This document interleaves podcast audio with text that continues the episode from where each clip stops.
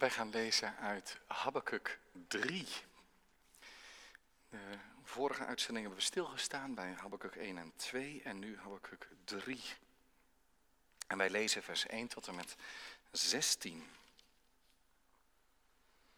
Een gebed van Habakkuk, de profeet op Shigionot. Heren, toen ik uw tijding hoorde, heb ik gevreesd. Heren, uw werk behoudt het in het leven in het midden van de jaren. Maak het bekend in het midden van de jaren. Denk in uw toorn aan ontferming. God kwam van Theman, de heilige van het gebergte Paran. Zijn majesteit bedekte de hemel. De aarde was vol van zijn lof. Er was een glans als van het zonlicht. Lichtstralen kwamen uit zijn hand. Daarin ging zijn macht schuil. Voor hem uit ging de pest. De gloed ervan volgde hem op de voet. Hij stond en deed de aarde schudden. Hij keek en liet de heidevolken opspringen. De aloude bergen werden verpletterd. De eeuwige heuvels hebben zich neergebogen. De eeuwige wegen zijn van hem.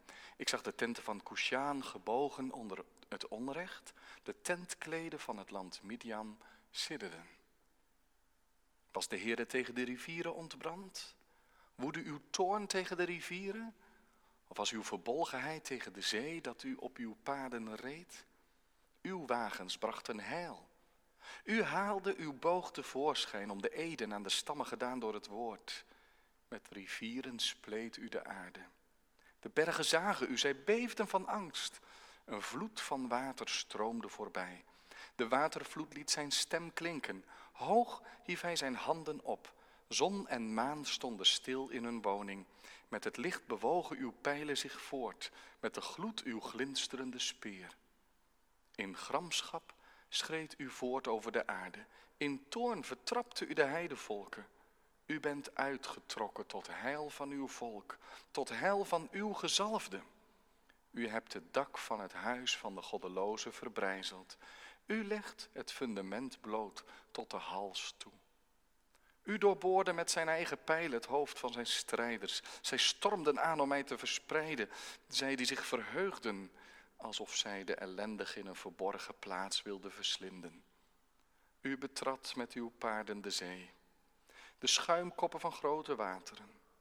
Ik hoorde het en mijn buik sidderde. Bij het geluid trilden mijn lippen. Verrotting tastte mijn beenderen aan. Ik sidderde op de plaats waar ik stond. Zeker, ik zal rustig wachten op de dag van de benauwdheid, als die aanbreekt voor het volk dat ons zal aanvallen. Tot zover lezen wij Habakkuk 3 en het laatste gedeelte van Habakkuk 3 bewaren we voor de volgende keer. En dat zal dan, als de Heer het geeft, maandag zijn. Nadruk nu op dat tweede vers. Heren, toen ik uw tijding hoorde, heb ik gevreesd. Heren, uw werk behoudt het in het leven. In het midden van de jaren. Maak het bekend in het midden van de jaren. Denk in uw toorn aan uw ontferming. Het boekje Habakkuk, zo is de vorige keer en de vorige keren is dat aan de orde gekomen, gaat van vrees naar vertrouwen. Nou, vertrouwen mag je uitbreiden met vrede en vreugde. Vertrouwen geeft vrede, geeft vreugde. Van vrees naar vreugde. En die vraag, die drong zich aan ons op. Is het mogelijk om niet mee te bewegen met de omstandigheden? Is het slecht om ons heen, dan ook slecht met ons? Hebben we meevallers, zijn we blij? Maar is het ook mogelijk om te midden van de schuimkoppen die op het water staan, als de golven tegen ons levensschip aanbeuken, om dan rust te vinden in God en zelfs vertrouwen, vrede en vreugde. Het is een thema dat op zoveel plekken in de Bijbel aan de orde komt. Denk aan Paulus die zegt, verblijd u altijd in de Heer, wat de omstandigheden ook zijn. En als er zorgen zijn, laat uw verlangens met bidden en smeken, met dankzegging, bekend worden bij God. En de vrede van God, die alle verstand te boven gaat, zal uw zinnen bewaren in Christus de Heer. Verblijft u altijd in de Heer. En de apostel Petrus aan het begin van zijn eerste brief, die heeft het over het lijden waar we doorheen moeten. En toch zegt hij, wij verheugen ons in Hem met een onuitsprekelijke en heerlijke vreugde. Maar hoe kom je daar? Er is een weg af te leggen van vrees naar vertrouwen en vreugde. En die, die weg bestaat uit het, het, het, worstelen met God, het spreken tot God, het, het gesprek aangaan met God. En misschien een aanklacht, zoals bij Habakkuk, en een luisteren naar zijn antwoord. En dan een protest. En die weg van vrees naar vertrouwen, die kan voor ieder mens weer anders verlopen. Maar al die wegen, die komen over het knooppunt heen van deze tekst, Habakkuk 3 vers 2. Dat is het knooppunt waar al die verschillende wegen overheen gaan voordat je bij die vreugde komt. Je zou kunnen zeggen dat Habakkuk 3 vers 2 de poort, dus niet meer de weg, maar de poort tot de vrede en tot de vreugde is. Je zou je ook kunnen afvragen, waarom is die bijzondere vreugde die je bij Habakkuk leest, of al zou er geen, geen rund meer in de stal staan, geen vrucht aan de wijnstok, ik zal toch in de heren van vreugde opspringen. Waarom vinden we die nou zo weinig vandaag de dag?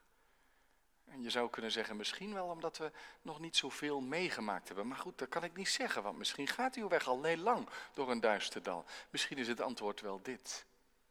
Dat we te weinig dit knooppunt opzoeken. Dat Habakkuk 3 vers 2 te weinig in ons leven aanwezig is of overgeslagen wordt. En waarom ik dat denk, dat ga ik u proberen duidelijk te maken. Maar laten we eens gaan kijken. Habakkuk 3 is een lied, een psalm, een gebed van Habakkuk. Maar duidelijk is dat het poëzie is. Dit is een lied. Habakkuk, de psalmist, de singer-songwriter van Habakkuk 3, die een heel persoonlijk lied laat klinken, maar hij geeft dat lied ook aan het volk, aan de gemeenschap van Israël, die het misschien ook wel in de tempel gezongen heeft. En wij mogen er tot op de dag van vandaag bij stilstaan. Wat is het? Weer een protest? Of een aanklacht? Nee, het handenwringen, zoals we Habakkuk tegenkwamen, de handenwringende profeet, dat is over. Eh, wat overblijft is handen vouwen. In diep ontzag. Of misschien wel de handen opheffen naar de Heer. Lege handen. Een open houding. Een, een houding van volledige overgave. En dit is wat Habakkuk aan het begin van dat lied zegt. Heere, toen ik uw tijding hoorde, heb ik gevreesd. Heere, uw werk behoudt dat toch in het leven, in het midden van de jaren. De tijding, over welke tijding heeft Habakkuk het? Nou, ik denk dat het dus gaat over waar we het gisteren over hebben gehad. Over wat hij op dat bord, op die stenen tafel moest bijtelen. Namelijk dat uiteindelijk de goddeloze zal vergaan. En dat de rechtvaardige werkelijk het leven zal vinden door het geloof. En wat er verder volgt in die vijf W-woorden van hoofdstuk 2, namelijk dat eens de aarde vol zal zijn van de heerlijkheid van de Heer en dat de goddeloze ten onder zal gaan. Maar dat dat nog niet direct zo is, dat we eerst nog door een heel moeilijke tijd heen moeten. Nou, en als Habakkuk dat hoort en op zich in laat werken, zegt hij, ik heb gevreesd. Een diepe indruk maakt het. Een huiver geeft het hem. Het is meer dan alleen maar angst. Het is een diep ontzag met huiver. Het loopt ook uit op vers 16, waar hij zegt: Ik hoorde het en mijn buik sidderde. Mijn lippen trilden. Verrotting tastte mijn been eraan. Het is alsof hij van binnen zich niet meer recht kan houden. Ineens schrompelt. En hij siddert op de plek waar hij staat. Wat een diep ontzag ervaart Habakkuk hier. Hij is helemaal onder de indruk van wie God is, van het woord van God en dat werk van God, wat hij zeker zal gaan doen. Het is te groot om te bevatten. En nu zegt Habakkuk dus, ik vrees. Ik doorzie het niet. Ik zie het op ons afkomen. Ik zie uw hand daarin. O, hoe groot bent u, o God. En hij knielt voor God. Hij valt op zijn knieën en erkent hem de Heere God in zijn heiligheid en in zijn grootheid, in zijn wijsheid en in zijn trouw. God, de eeuwige God, is iemand om te vrezen. Geloven is niet ongeschokt door het leven gaan als een mes door de boter.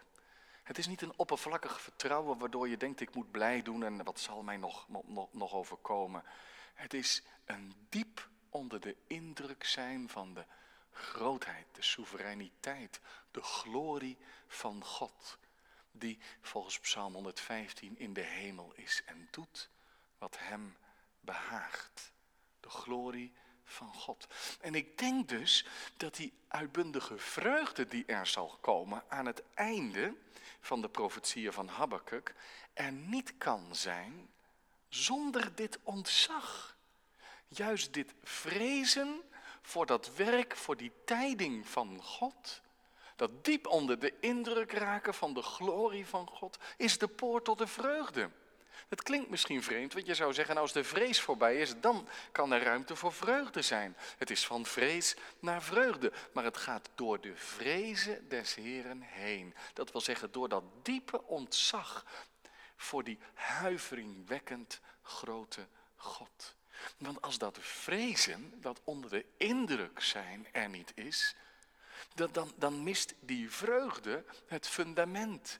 Want waarom kan die vreugde er zijn terwijl alles verder je ontvalt? Alle zekerheden verdwijnen. Waar kan die vreugde dan op rusten anders dan alleen op die glorie van God en op de belofte van God? Die grote en onbegrijpelijke en heerlijke en genadige God. Dus die vrezen des Heer is niet maar angst, maar een diep ontzag. Je bent verbonden met de Heer in de grootste hoogachting. En je beleidt en ervaart dat de Heere God niet je gelijk is. Zijn majesteit. Oh, je vindt het overal in de Bijbel terug. Denk aan Openbaring 1, waar Johannes de Heer Jezus Christus ontmoet in een visioen. In glorie en heerlijkheid als de opgestane. En Johannes valt als dood voor zijn voeten. De ontmoeting met de levende God doet je beven. Daarom is volgens mij Habakkuk 3 vers 2 een knooppunt. Een onmisbaar knooppunt op de weg naar echte hemelse vreugde in alle levensomstandigheden.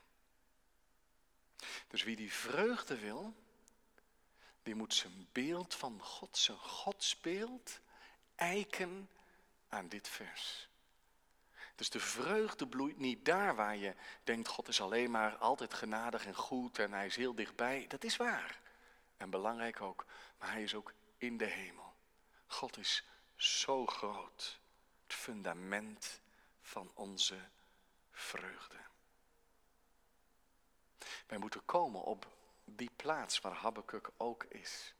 Dat we zeggen, u bent zo groot, ik hoef het ook niet te begrijpen. Maar Heere, laat me geen moment los. Niet mijn wil, maar uw wil geschieden. Ik denk dat ons geloof dringend nood heeft aan deze diepgang van Habakkuk. Wat vraagt Habakkuk? Hij zegt, uw werk, heren, behoud het in het midden van de jaren. Dat is een bijzondere uitdrukking. Hij zegt twee keer in het midden van de jaren. En daarmee bedoelt Habakkuk natuurlijk in die tijd dat die belofte daar zwart op wit staat, gebeiteld in steen, als een bord langs de kant van de weg, zodat je daarbij leven kan. Maar de vervulling van die belofte laat nog op zich wachten, zoals aan het begin van hoofdstuk 2 stond. Het visioen wacht nog op de vastgestelde tijd. Aan het einde zal hij het werkelijkheid maken. Maar die weg naar het einde toe is ondertussen nog wel de weg van de Galdeeën die komen. De weg van duisternis en moeite en tegenslag. En in die tussentijd, dat zijn dat midden van de jaren. En dan zegt Habakkuk, uw werk, heren. Die lijn die u belooft, dat u ons vasthoudt, dat u doorgaat met uw plannen. Houd u dat vast, heren, en maak het ook bekend. Dat het niet alleen verder zal gaan, dat uw plannen ontvouwd worden, maar dat ik er ook iets van mag zien, dat u er de hand in heeft. Maak het bekend, maak het bekend in het midden van de jaren. Oh, hier zijn we toch helemaal genezen van alle gedachten alsof wij de kerk ook in deze tijd overeind moeten houden en dat wij Gods werk moeten waarborgen. Hier staat een profeet die als een instrument ingeschakeld wordt in Gods koninkrijk, maar die tegelijk zegt ik sta met lege handen. En u blijft over, o God, uw werk, behoud dat in het leven, in het midden van de jaren. En maak het ook bekend in die tijd dat wij nog wachten op de vervulling van uw belofte. En dan zegt hij, o Heer, in uw toorn. Maar eh, eigenlijk zou je kunnen zeggen, in die tijd dat schaduwen over de aarde gaan. In die tijd dat uw oordelen er zijn. In de tijd van rampen en van crisissituaties. In die tijd dat ook uw kinderen er diep doorheen moeten. Heer, denk dan aan uw ontferming. Mag dan waar worden wat Psalm 23 zegt, al ging ik ook door een dal vol schaduw van de dood. Ik zou geen kwaad vrezen, want u bent met mij. In die toorn, in die moeilijke wegen, waar wij nu ook doorheen gaan. En misschien sommigen in hevige mate. Maar denk aan uw ontferming. Laat uw brandende hart van barmhartigheid en van liefde, van erbarmen. Laat hij ons er doorheen dragen. In de moeite, wees aan onze zijde. Draag ons, hou ons vast, Heer, want zonder uw hand die ons leidt, komen we er niet doorheen.